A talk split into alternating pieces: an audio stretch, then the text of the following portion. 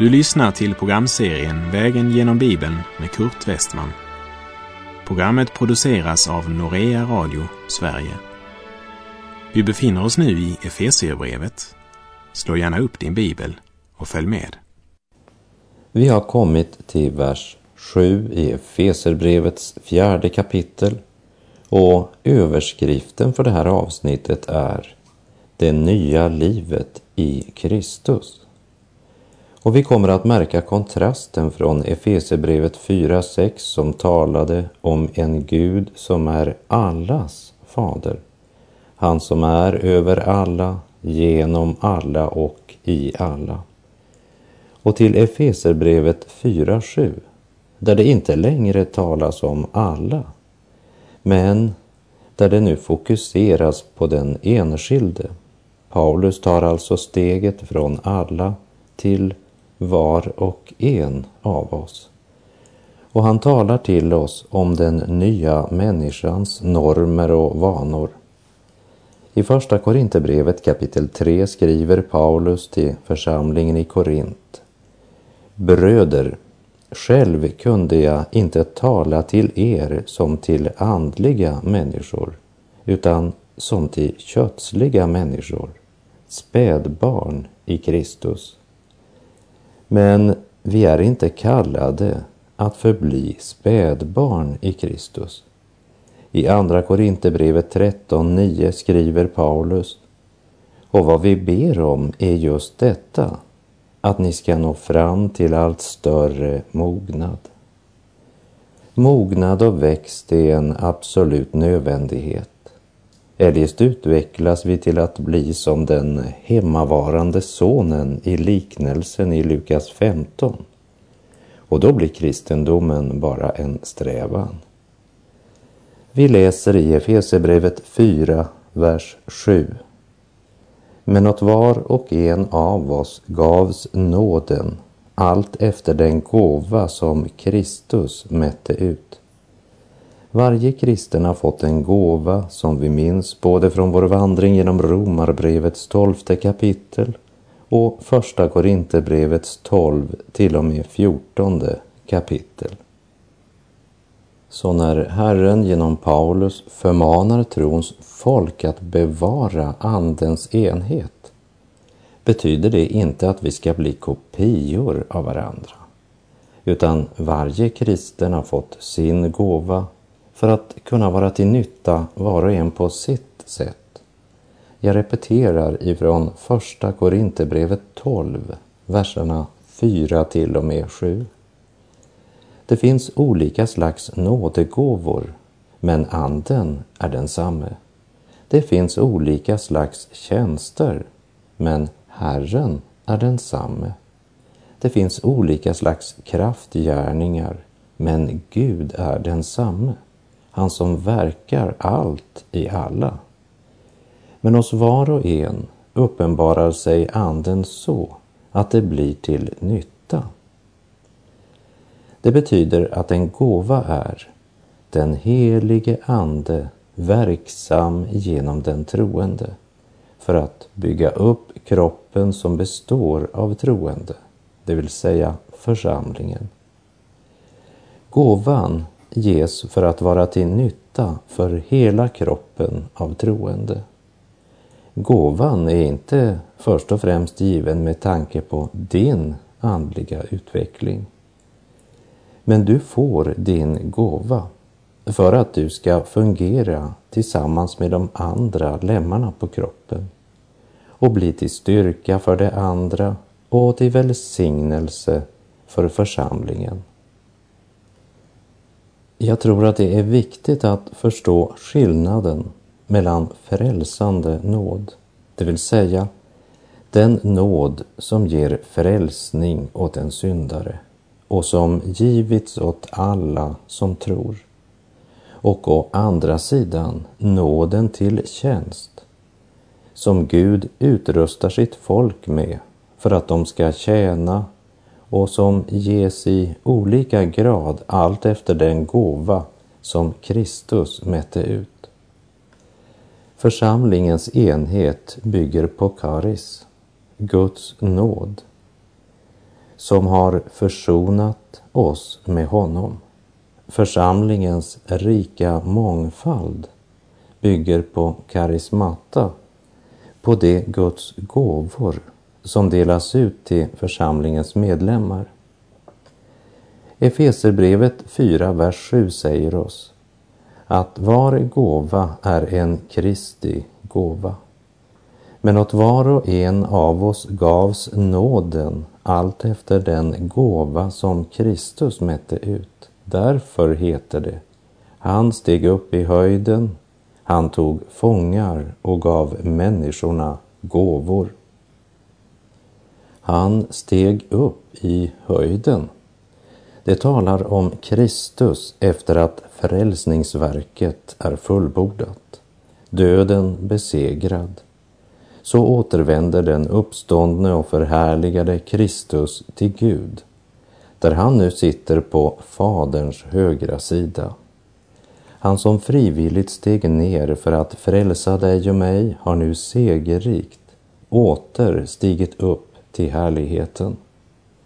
Och när det talas om att han, det vill säga Kristus, gav människorna gåvor så ska vi inte tänka på dessa gåvor endast i betydelsen Andens gåvor eller erfarenheter. För här talas nämligen om Kristi gåvor. Medan det till exempel i Romarbrevet 12 talas om Gud Faderns gåvor.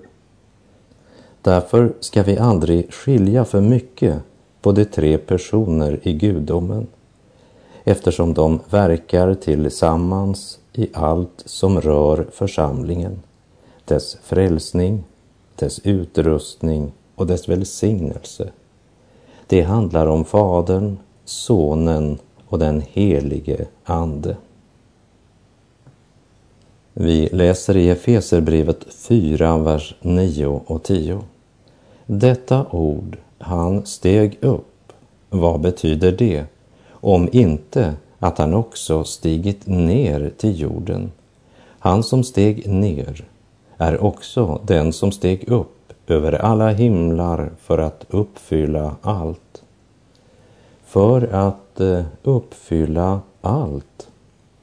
I Lukas 24, vers 44 säger Jesus till sina lärjungar detta är vad jag sade till er medan jag ännu var hos er. Allt måste uppfyllas som är skrivet om mig i Mose lag, hos profeterna och i salmerna. Guds ord genom profeterna skulle i allt uppfyllas. Det är det ena. Men i Lukas 4.1 står det uppfylld av den helige Ande återvände Jesus från Jordan och fördes av anden omkring i öknen där han frestades av djävulen i 40 dagar. Jesus återvände från Jordan uppfylld av den helige Ande. Och Johannes vittnar i Johannes 1, vers 16 och 17 av hans fullhet har vi alla fått nåd och åter nåd. Ty lagen gavs genom Mose, nåden och sanningen kom genom Jesus Kristus. I Apostlagärningarna 11.24 läser vi Barnabas var en god man, uppfylld av den helige Ande och tro. Vi kan med rätta säga Jesus kom för att uppfylla lagen. Han kom för att skriftens profetior i allt skulle uppfyllas. Och han har besegrat Satan, synden och döden. Han är uppstånden och han önskar utgjuta sin fullhet till alla sina lärjungar. Han lever, ja, han lever, kan aldrig dö igen. Han ber för dig som strävar till Far i himmelen. En frälsningsström så ren och klar nu flyter från hans sår, så den som tror en härlig frälsning får. Guds nådegåvor delas ut till den som intet har. de njuter frukten ifrån Kanans land. Från helgedomen oljan flyter till det tomma kärl och elden sätter hjärtat ditt i brand. Han som steg ner är också den som steg upp över alla himlar för att uppfylla allt. Eller som det står i en norsk sång. O Jesus, du som fyller allt i alle, som rik på misskunnhet och nåde är. Jag likt Maria för din fot vill falle, för intet vilested är skönt som där.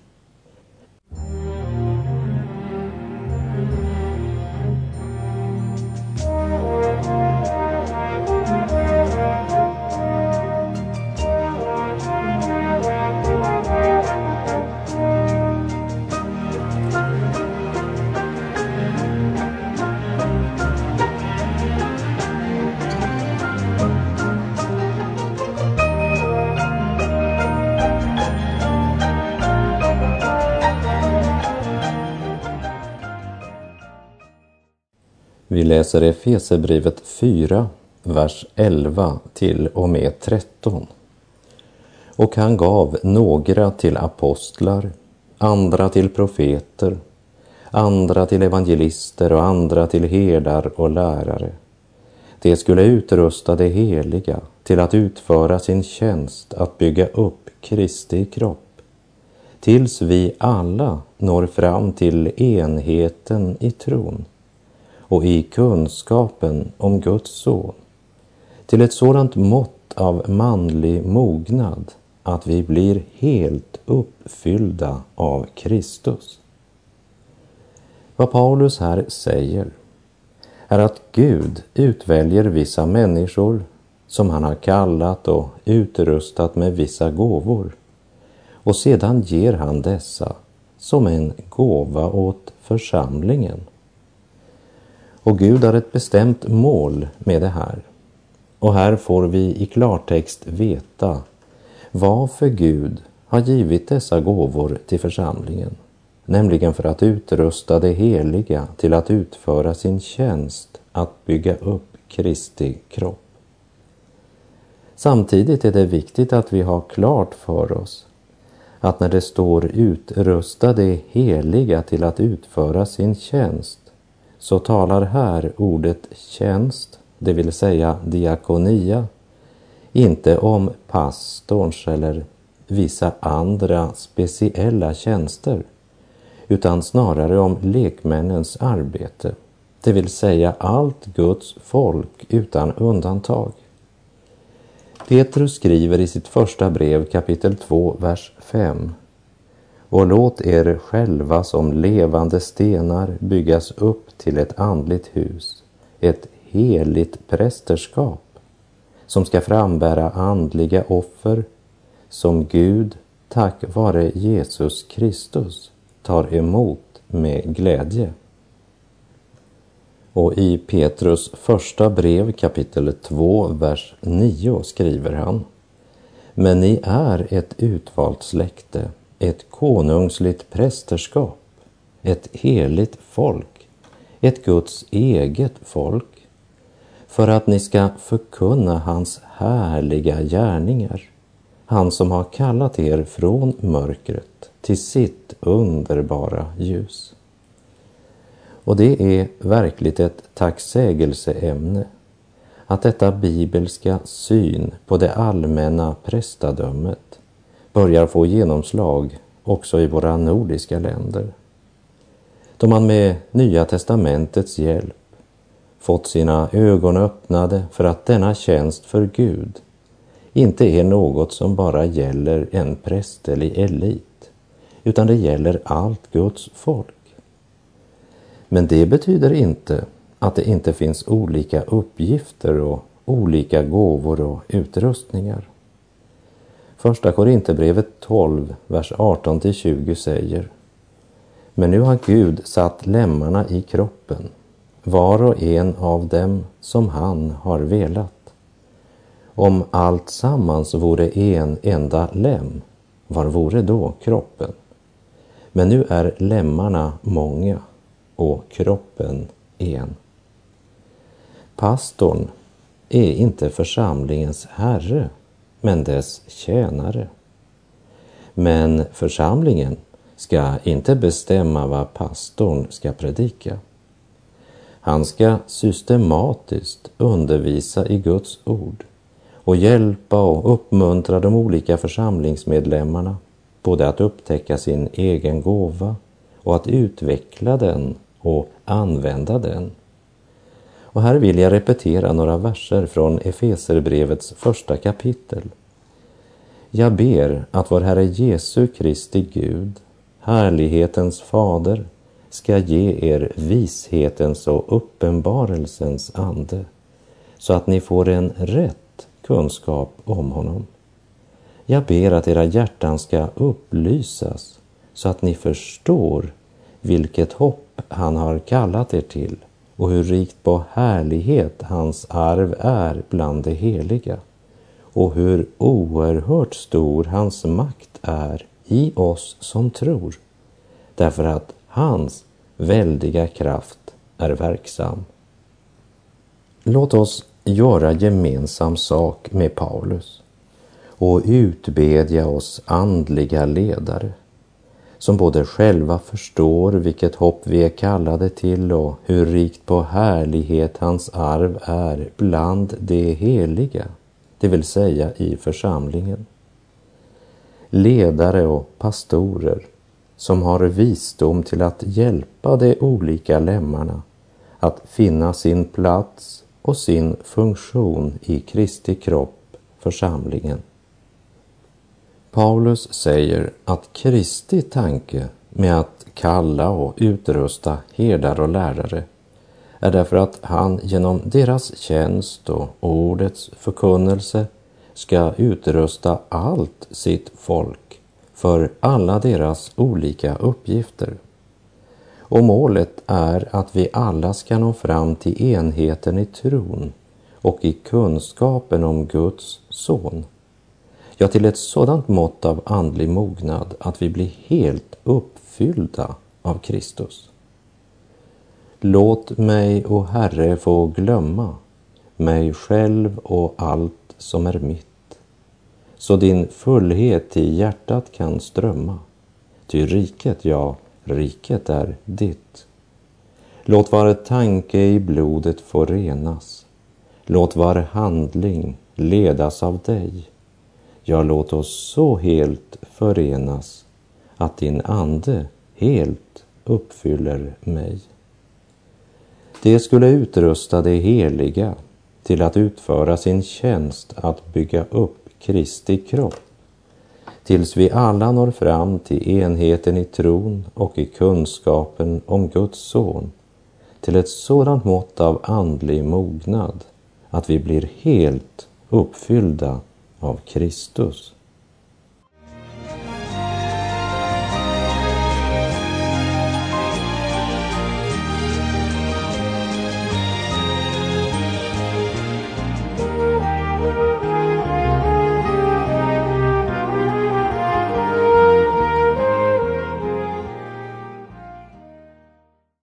Han gav någon till apostlar en apostel var en person som inte bara hade mött, sett och hört den historiske Jesus Kristus, men som också personligen kallats av Jesus till en helt speciell tjänst och utrustats med en speciell inspiration. Att det handlar om en särställning, det ser vi bland annat av Lukas 6.13 där det står när det blev dag kallade han till sig sina lärjungar och valde ut bland dem tolv som han kallade apostlar. Och i Uppenbarelsebokens 21 kapitel, där det talas om en ny himmel och en ny jord och det nya Jerusalems härlighet, så står det i Uppenbarelseboken 21, vers 14 Stadsmuren hade tolv grundstenar och på dem stod tolv namn, namnen på Lammets tolv apostlar. Och därför tvekar vi inte att säga att i den betydelsen, alltså som Jesu personligt utvalda medapostlar, som är församlingens fundament och Guds speciella redskap för uppenbarelse. I den bemärkelsen finns det inga apostlar idag.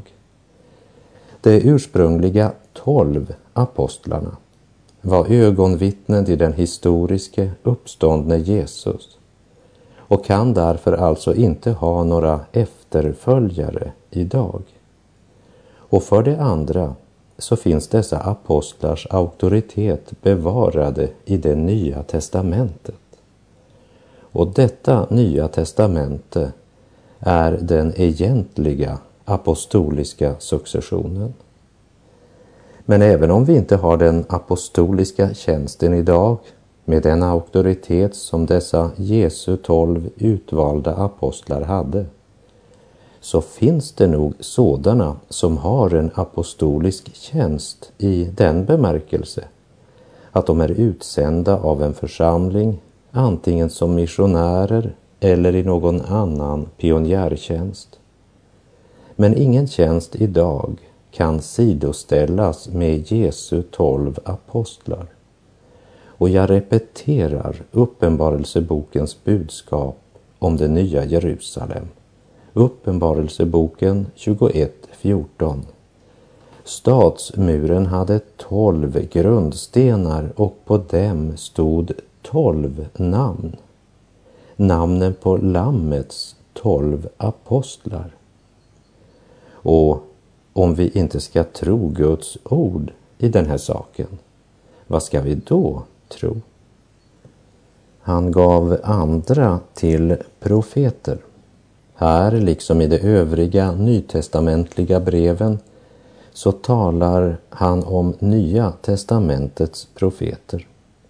Och här vill jag påminna om vad vi läste i Efesebrevets tredje kapitel där Paulus i Efesebrevet 3, vers 4 och 5 säger När ni läser detta kan ni förstå vilken insikt jag har i Kristi hemlighet. I tidigare släktled har den inte avslöjats för människor så som den nu genom Anden har uppenbarats för hans heliga apostlar och profeter. Och Hebreerbrevet 1, vers 1 och 2 säger Sedan Gud i forna tider många gånger och på många sätt hade talat till fäderna genom profeterna har han nu i den sista tiden talat till oss genom sin son. Honom har han insatt